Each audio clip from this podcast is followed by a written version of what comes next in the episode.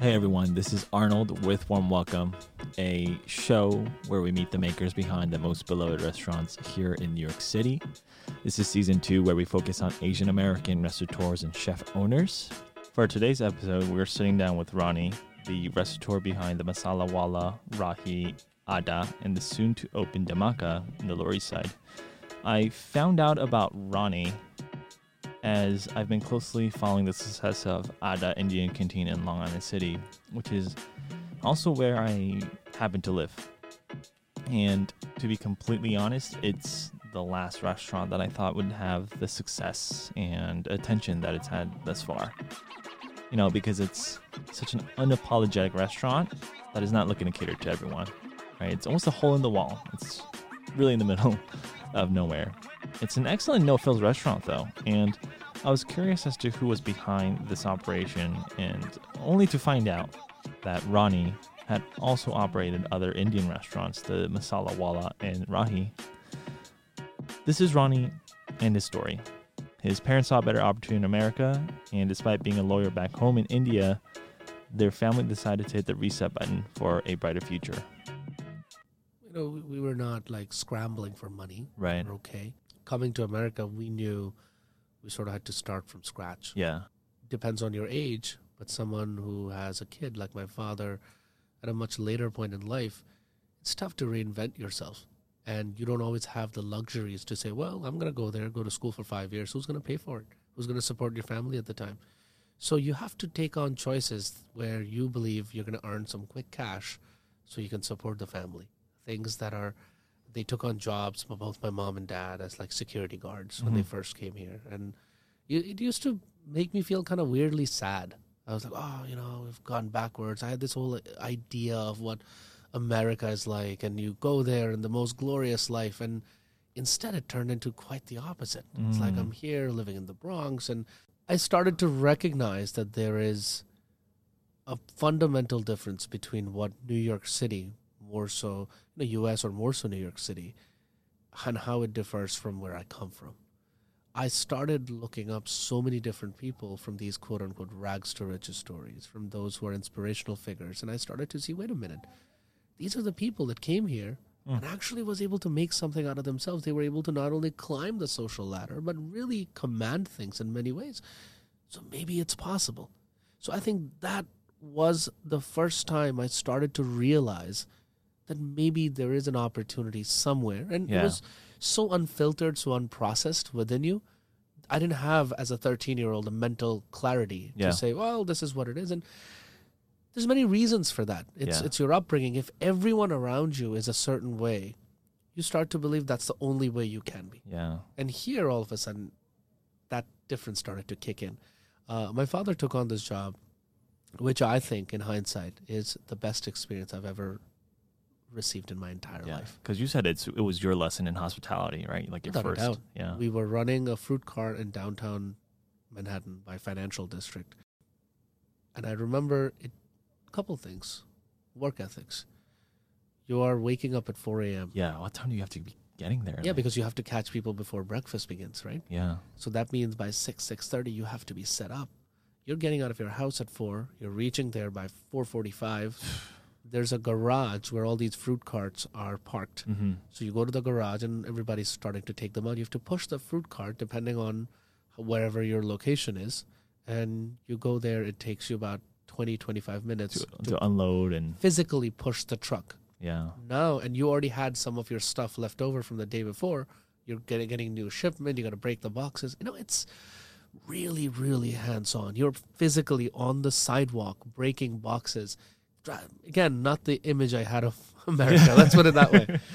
Um, and then comes the magic, which is you have this line of people, and I started to realize, wait a minute, we're selling the exact same fruits that everyone else is. It's the same vendor, guys. It's it's really not That's like true. Yeah. um like we were buying this crazy Yeah. organic things. You're not. You're getting what a The- normal fruit guys are. delivery guys are giving you. The difference was how a guest experience can make a difference, even in a fruit cart. Someone who's spending three seconds with you Yeah. to buy a quick bit of banana, what it means to actually have a conversation with that person. Yeah. And we started to get to a point where there were literally constant lines at this fruit cart. Not there was no write up, there was no press, there was no media, nothing. It was just people coming over to sort of feel this infectious energy that my father more so was creating, and I was um, being inspired by that. I started to realize, wait a minute, he can take something that is so minuscule in my eyes and turn that into something so amazing Yeah. that people are getting impacted by. Wow.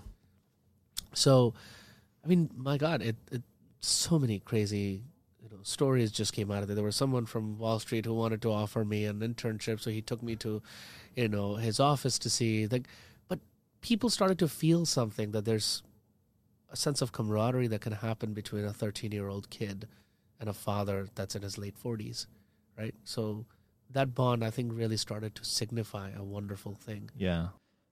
From operating the fruit cart with his family, Ronnie decided to pursue a path in engineering, which is what he would later on to study in college and would have a fairly successful career in. But at one point, I think he also was not the most fulfilled. You know, showing up for a paycheck every week, he felt that there was a greater purpose to be had. He also wanted to explore different things in life, uh, namely acting and the arts specifically. And so, this is him and kind of his inflection point to where he they, he does a career change, but I think for the better. Am I just here to get a paycheck, do a good job, get promoted? For me, it was about living my life in my own terms. Right. Even even if it did not connect with anything. Sure. Meaning, you're doing engineering. How the heck do you go into uh, film school? Sure. What connection is really there? Yeah. The connection is that I have a burning desire to learn more about storytelling. The connection is that I personally want to understand and how to express myself in an artistic way Yeah. that I haven't had a chance for in the last decades because I felt it's not possible. Yeah. I felt I'm not worthy of exploring the arts. So what do I do? And I, when at a very very young age, I had um, I was part of a program uh, called the Theater Development Fund. It was by a Pulitzer Prize winning playwright named Wendy Wasserstein. It has been renamed since then as the Wendy Project. Um, I was one of the first batch of students who made it into that program from an, as an inner city kid who started to get exposure to theater. And I will never forget it was Wendy personally sitting there over pizza and you know, I used to write plays and do all of that. And she says, Ronnie, have you ever explored the idea of maybe one day pursuing this? And my answer was, I just don't think this is for me. And I didn't know what I really meant until at a much later point. And the idea was, I didn't think it was for me because I'm that's not the future, the card that I've been dealt with. I'm not good enough. I don't have the ability or the luxury to go into this. Yeah. Um, I would rather get a job so I can support my family. Right. And that's that's what went through my head. But at a much later point, it started to come back. And I said, "Why did I do this? Why not? Who says? Who made this rule Right. that if you are an engineer, you cannot be an artist, or if you're an artist, you'll be?" No one said that. Yeah. And it's all of these beliefs that we give ourselves. The reality of the matter is, it's the amount of time you plan on investing in yourself and the future that you wish to build that defines all of these things. When you think about, well, I'm an engineer, well, are you going out every Thursday to Saturday night? Yes, you are. So then let's figure it out. If you invested that same amount of time, even four hours a day, a day, 12 hours a week, start using your Sundays, using your holidays, man, we have more than enough time if anybody complains and says I don't have the time to pursue the future I want, they're lying to themselves. Right. Right. So, keeping all that in mind, I going to acting school was a phenomenal experience. Yeah. It opened up a side of me that I never imagined existed. Mm-hmm. For once, I, I- remember going in there. I said, "Okay, so when is the finals?" Yeah. They're like, "What exam?" Yeah. like- And there's no grades. No, and it blew my mind. There's no All your life, you're going through this staircase of rules. Yeah. and you're meticulously following that, all of a sudden it's a qualitative experience. What? Yeah. And you actually have to look within yourself even deeper. I think it was probably, again, one of the most exciting moments, an inflection point in my Yeah. life. I think it's important to note too that as he was going through these changes, he had still kept his job, right? Like he was still working in engineering and being able to support his family. And at one point, he was able to even buy a house for them, which was a big thing, uh, like a, a, a tremendous moment for his family. And he was also even strategic about this, right? So once he bought the the property, he then subleased the units to make, uh, you know, additional cash flow for him and his family. The other thing he started to question was he wanted to do something more. He wanted to give his dad an opportunity to continue and maybe pursue his passion and his dreams because he was never able to. Meaning, the fruit cart in Manhattan all the way to him growing up. Like his dad's mission and purpose was to provide for them and give Ronnie an opportunity. And so this point in his life is him trying to give back to his dad and give him the opportunity to chase his dreams. I always felt that wait a minute, then how do I how do I contribute Yeah. to this family? I, I grew up in an environment where my parents used to I never had an allowance. My parents used to keep the entire money for the family, which was really small amounts, in a little drawer. And they said, Here's the money for the entire family. You use whatever you like. Wow. Never told me don't like never gave me any rules no, but what i did at around 13 14 i asked myself that question it doesn't seem like it's a lot of money what if instead of taking from it i could add to it Add to it, yeah. That's another way of thinking about Right. it. Yeah. and that's what drove me towards these goals and Right. that's what drove me to the point to say my father is about to retire i don't want this man to feel old i don't want him to feel obsolete which happens to a lot of people who are retired he doesn't really have a huge friend circle in this in this country because he He's made a transition at a much too. later age Yeah. how do you look at us we are building friends from high school college blah blah blah people who are in touch with for the last decade that's not his life he made a decision to propel his family forward Right. He sacrifices. right how do i give back how do i support that cause so that maybe in whatever time he's here he has that sense of fulfillment honestly building a restaurant wasn't even on the list at the very beginning it was Yeah. like it was way way out there it was like well you know I, I don't know yeah he likes to feed people i've grown up in a an environment where my father's like the ultimate hospitality Sure. guy he loves to cook he loves to Host people. host people and all that. And I'm like, but that doesn't really mean you open a restaurant, right? A lot of people do that. Um, but I started realizing then that maybe somewhere again, I am also limiting myself in my thinking. I'm saying that to myself because I don't think it's possible. There was a time not that long before I opened the restaurant where going out to a restaurant was a big deal. We we wouldn't go out every night. We would be going to a Red Lobster. Yay! We're having Yeah, those idea of going Cheddar Bay out. biscuits, man. I love it. Um, so that in itself creates that mindset where it's like, how do you own one? Right. no matter how big For or small it is. And luckily enough, um, there were many positive financial decisions that led up to it Yeah. from before that. So a lot of people, anybody who's listening to this might think like, oh, I can just wake up and build a restaurant. No, that's not how it worked out. It didn't happen because I just had a job. I bought a property at the age of 24 that I rented out. And I actually built up enough equity in the property so that I was actually able to get the loans that I needed in order to have the leverage and go out there and start a restaurant. Wow. So that little cusp of information is really critical. Right. A lot of us tend to think, "Oh, so I guess I no, it's not. I didn't go into it blind. I've been planning this thing for years before that." Yeah. So, and I got my job in 2006. I bought my the property in 2007. Not just to make money, but with a dual mindset. One, I needed to make sure my family was no longer living in an apartment. Right? So we had what we called a home. I didn't have that. We moved around, lease expired, finally. And then to say, how do I now capitalize on this moment and potentially build a business model out of it? So there are multiple families. It's like a larger like an apartment building kind of a thing. Yeah. We bought, rented out. We're in a happy place. Yeah. Parents are happy. They have a secured home, but at the same time, you're also building up equity. So that's what led me to my very first restaurant, Right. the Masala Wala. I even had like a pre-opening, like a dinner trial thing. I hated the food. And I'm like, we're headed towards a disaster. Like this is insane. Like I couldn't find anyone. Um, and that guy on his own quit like a week or two before opening. He says, "Well, I think I I'm not fit for this." These are not anyone that is aspiring to be the next great chef. Neither did I have a single darn contact in the industry to say, "Oh, Yeah. call so and so." Figure it out. Somehow, through one of the guys, I, and I ended up finding an older gentleman whose food I liked, but his work ethics were awful. Uh-huh. but, but the best part was, I think I'm like, wait a minute, I think I can work around the work Yeah. ethics Yeah. because he's affordable Yeah. and because that's all I could afford. and I think if his food is good, I think it's going to be okay. So, I think again, a humongous chance we took. Ended up opening the restaurant, and one of the local publications writes, "The garbage bags in front of the masala wala has been moved, and there's a new tenant at the corner of death."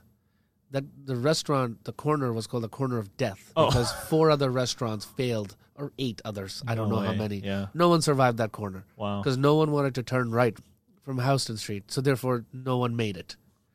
I said, "Well, I guess it's a good opportunity and cheap rent." And this is way before we're talking 2011, Lower East Side. It has it's not the Lower East Side of today. For sure. Yeah. Eight years ago. Not the footfalls we're expecting. hmm Um, the idea of what a destination crowd meant was only set for higher end restaurants. Yeah. Those were destination local mom and pop shop. Hey man, it's a takeout joint. I remember the first couple of months were really rough. The goal was to only make a few hundred dollars. Yeah. I still to this day don't take any salary from my restaurants. I have to really go into a model where I create something successful. I have, of course, equity, I have ownership. Well, that equity will live up to its potential where I can make my money. Mm. And my father didn't either. So now imagine a family where two of the breadwinners are sort of working away for free. But that's one of the reasons why we succeeded. Mm. There was no payroll to worry about other than really the smaller bare bone. We always said is we have to pay the employees and just survive it. Just make sure it was like I used to do the math. Like if I skipped all the other payments somehow by pushing some bill here and there, it was somewhere between five to six hundred dollars a day if I can make, I can survive it. Right. Because everyone kept on saying, Did you know? Eighty percent of restaurants fail in the first two years of and it's true. Yeah, it is It's true because people run this business so recklessly without a proper knowledge of the fundamentals. They don't really they believe it just a restaurant just happens. Yeah. So I was the delivery guy. I was helping in the kitchen. There were people quitting, so I took tables. I every single as my father was doing dishes, so was I. Like there was two of us really diving in. Yeah. And what we said is like, okay, the last thing we want is mom to be involved in this. so mom sort of kept an eye on the house when we started to run with these. I remember standing in front of the restaurant on a Friday night with like four people eating. And I'm looking around and I'm like, I think all of New York ate already dinner.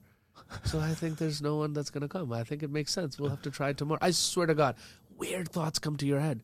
You've invested every penny you have into starting something. And now you're thinking, God damn it. I, I don't know if I'll really survive it. Even though you have these moments, the belief never went away. Right. I never had a plan B. This, Trust me, this was it. All in or nothing. all in or nothing. And I said, I will somehow, I don't know how, I will figure it out. Yeah. So, any challenges, any problems that came our way, the menu we printed the first day, of the font was too small, people couldn't read it.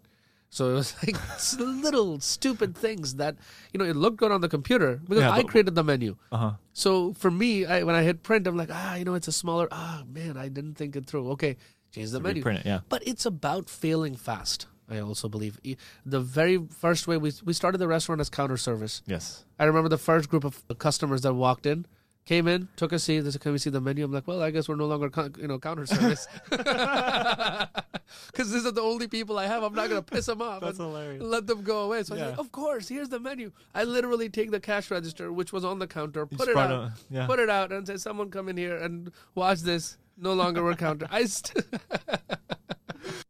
I love the story of the Masala Wala, which is the first restaurant that Ronnie ever opened. You know, as a first-time restaurateur in the Lower East Side. Some really interesting stories here to be to be told and shared. But in the process of kind of helping to achieve his dad's dream or, or give something as a present to his dad to work on, he soon realized that he also had a passion for this, had a passion for restaurants, and so he takes this and continues to build restaurants. His next restaurant that he opened would be the Tapestry. in the effort to start figuring out what the family needed, I realized where and what I was craving. Hmm. At the same time, by opening up that restaurant, many conversations started to happen. I actually started to scratch the surface of the industry. And I started to realize how far behind we are when it comes to Indian cuisine. There lied a different set of responsibility. One was as a son. Now, as an Indian that I felt why do people look down upon our food? Right. Why do we feel anything above nine ninety nine if it's not a buffet is a problem? Why do are we okay with using food coloring and using a couple of base sauces and calling it a day as a restaurant when rest of the cuisines, even quote unquote ethnic food, are thriving in this city? Why are we the same cuisine that's consumed by more than the quarter of the world's population so far behind? Right. And just try to find an answer for that Mhm. to try to put it on a position um, where hopefully as a community we have we can be proud um, i decided to open the next one Right. therefore i felt okay well let's look for an exciting location now this the dynamics were very different and i feel that in many ways the market wasn't prepared for what we were doing Yeah.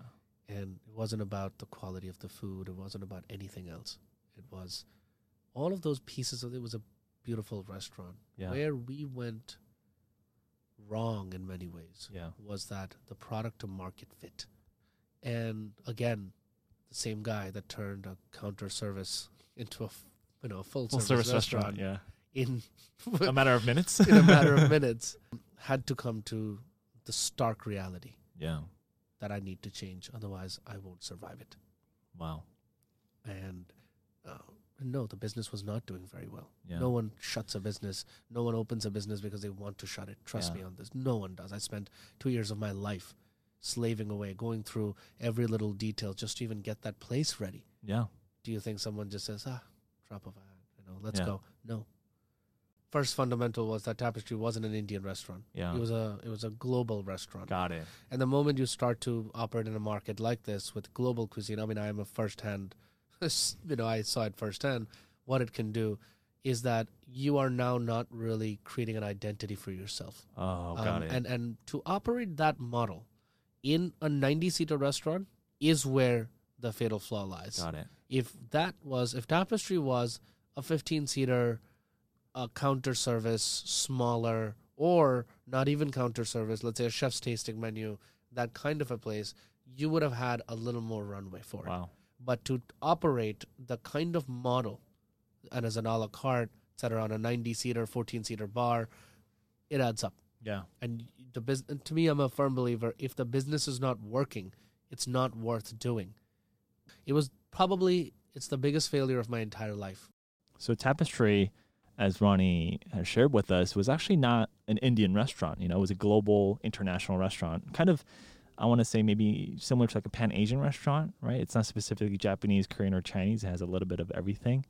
And this was in the West Village, a beautiful space, but it didn't last. You know, it shut down within less than a year, and it was tough. It was tough for Ronnie because this is the first time he kind of struck out with the intention of building a restaurant, and he spent so much time tinkering with this model and the idea and the concept too, and it didn't work out.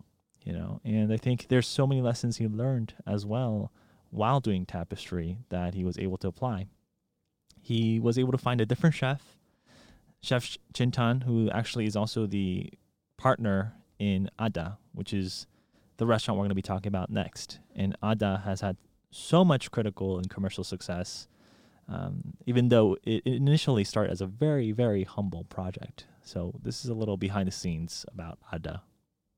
Initially, was just going to turn that location into a masala wala, Mm, Adda that- was- that would be the easier transition, right? right? Because that location almost demands a masala wala. be a good fit. there were i think i was just talking to chef the other day there were so many ways adda would have never happened i thought of chef chintan when we were talking about that location he went to see it he says i would love to do something Huh. I said okay i came back i thought it through and i said he's lost his mind he's he's been cooking at some of the best kitchens around the planet Yeah. I'm giving him this absolutely insane location. You're here in the West Village, a beautiful, glorious thing, and here we are. I think it's best I'll just set up like a masala wala and we'll Mhm. call it a day. And uh, he says, But if I was going to be depressed, I would have told you. Why would I say that I want to do something? I said, Are you sure you really want to do this? He says, I'm dead serious. Yes. Wow. And I said, you don't feel like this is a step backwards for you? Like, and I was, this is right after uh, New York Times wrote a piece on all the modern Indian restaurants that was happening. Piece, right, And then right. they talked about Rahi being the really best of the pack. yes, So, and I said, dude, you're here. I think we have so much more to achieve. We'll open bigger and crazier restaurants, but this is probably not your project. He says, it definitely is my project. I said, all right, I guess if he's so gung ho about it, let's do it. And again, one of the things I've noticed about him, he is not motivated by accolades. He's motivated by a mission. I think Adda is the first project in his entire life that he has done that is the closest to his heart. wow, It has a tin roof. There was no budget, zero. It's that's why a masala wala would have made sense. I said, dude, we're transitioning something. Let's do the wall. My wife worked on the wallpaper. she put it together for like six months. Six months putting together. It looks simple, but it took an unbelievable amount of time uh, to get. We have one thousand news articles that's on the wall, but here I am going through this crazy highs and crazy lows, and never believed Adda has the potential to reach more than a ten block radius. Honest to God, That was the your initial. absolutely. Listen, there's a school across the street. Yeah. I think we'll survive it. A little bit from lunch. Yeah. Dinner, I have no idea. no one's here. So what I'll start doing is I'm gonna go out there, meet all the people in their offices, which is what I did Oh. personally. Wow, Literally used to take flyers, wow. personally shaking hands. But what was magical was his cooking. And it shows you, it tells you that you don't need the fanciest of chairs to appreciate good cooking. To know that there's a symphony in someone's food, Yeah, you need that food. yeah. So rather than it's the most unpretentious restaurant you can think of. So to me, forget about accolades. We were like, "Ah, man, I hope people show up a little bit. Like local news, someone writes it like. So we said, okay, fine, we'll take a chance. He created a, the menu, and him and I, again, we are so different in that regard. I went to him and I said, man, I think it's a disastrous menu, which is a menu we currently have. Oh, really? Yeah. and I said, he's like, why? And uh, he, I'm like, because there's like, you are a man, you're thinking of all these innovation, there's all these other crazy things. I think at least 15, 20% of the menu can be something. And Yeah. I'll tell you why I thought that. I thought if we don't put anything exciting, modern, new, Yeah. we won't be able to excite any of the consumers because I never thought I will get a write up anywhere. So I thought when people are going to read the menu, they're going to read the most generic names. They're like, oh, Rara Gosht. I guess it's just another. How will I tell people how our product is different from them? So I wanted a hook of mm. somehow mm-hmm. bringing people through the door mm-hmm. Mm-hmm. so that they come in and they're like, ah, oh, wow, the rest of the food is really exciting. But by creating the most banal looking menu, you're not going to be able to attract the local population that they'll never read about. Right. So, and we had a big disagreement about that. And I went back and I asked myself a question. I said, Am I cooking or is he cooking? If he's the one cooking, it is up to me as an operator to trust his instincts and let him do what he does best. Why would I stifle someone? Then that's no longer, and you have to have some trust and faith in each other. Mm. Right? By that time, we had built that trust and faith. And I said, you know what? His name is also on the line. His career is also on the line. His, but he's putting himself there. He's going to literally migrate over, start cooking physically. He doesn't believe in sort of finding a quick guy who's just going to cook on your behalf. He likes to do it himself. That's That's that's, the guy. yeah. That's his thing. And I said he's going to do all of that. Why am I clipping his wings? Mm. Let's take a chance.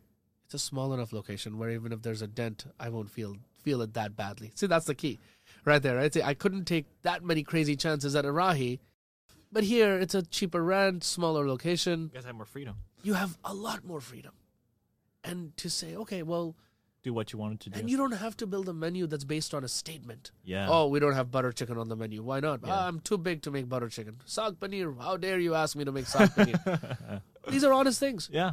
So a lot of chefs who are high profile will be ashamed of cooking these dishes. Like, what? Yeah. Me? Yeah. I've learned so much. ego I- and pride, right? why would I put that on the menu? Yeah. He's like, no, we should do it because it will sell and people will come. And in the end, are we building a business or are we here to please critics? Hmm. That was the key difference. And we're not doing this business to please critics. We Right. don't care what they think. We don't think anybody will pay attention to us. Yeah. So let's please the people that actually makes the difference for us, which is the paying customer. So we did.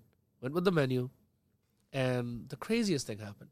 We had right there like a little previous. Uh, uh, we had a, a couple of folks came over, a couple of writers, and one writer happened to write. I, I just thought he was asking some questions. I just genuinely just Yeah. spoke to him, and he happens to write that Adda is possibly the most exciting Indian restaurant in New York City. Since that day, I've yet to find an empty seat for myself. and it's it's the craziest thing. Never and I, even when that article came, Yeah. you know, it's funny. For Adda, we wanted to do a press and media kind of a preview dinner. Most of the people didn't show up. Huh. Oh, absolutely, because we were nobodies. Wow. So you're Look at that, huh? absolutely, ah, you know, it's okay. It's all right. So I'm sure they'll do. Like, do you think here we are for Dhamaka, the upcoming restaurant? We're on fall preview for XYZ that's coming out, etc. Fall preview? Are you kidding Yeah. me, man? Like, people what preview? Even to view it, people wouldn't show up. So for me, the best part of Roni's career so far and his journey is the fact that the time when he decided to double down on his Indian cuisine and his culture and open up an unapologetic like restaurant like Adda is when he found the most success. You know, like Tapestry was a very ambitious project, but at the end of the day, like it wasn't an Indian restaurant. He was, I think, trying to please a lot of different people, and it didn't work out it's so cool also to see how far he's come along in this process and realizing that there's a higher mission and higher purpose to him building these restaurants. the goal is Indian food has been really one dimensional in this city for far too long, or in this country. And to really, as a group, our goal is to start showcasing the vibrancy of our cuisine, to show how dynamic it can be, so that we start to get out of this mindset like, oh, tonight, what do you want to do, honey? You want to do Indian? What do you think an Indian person says in India? Honey, let's do Indian. No, there. That's the food. That's what we grow up with. That's what you have for you know breakfast, lunch, and dinner. you and you go say, out for Indian food. right? You say, oh, let's go out for Italian. Sure. Why? Because that's the mainstream. And it's not about just Indian food. Every cuisine has the opportunity to get to that point where we no longer have that gap where we say, this is mainstream, this is ethnic, so I'll do this once a month, the ethnic food. but really, I'm going to survive on why. Like, Yeah. it's, it's, if we as human beings are equal, then our cuisines need to be equal. Thank you, Roni, for being on the show. Your restaurants are a true testament to who you are and what you believe in. Congratulations on all the success that Adda has had, and I'm so excited to hear and follow along with your forthcoming project, Dhamaka. It'll be one of two full service restaurants opening in the new Essex Street Market. I'm all for your mission to demystify Indian cuisine here in New York City and thank you for all that you do. For those listening, please do check out the Masala Wala, Rahi, and Adda if you haven't done so already. This is it for today, but we'll see you next week on With Warm Welcome.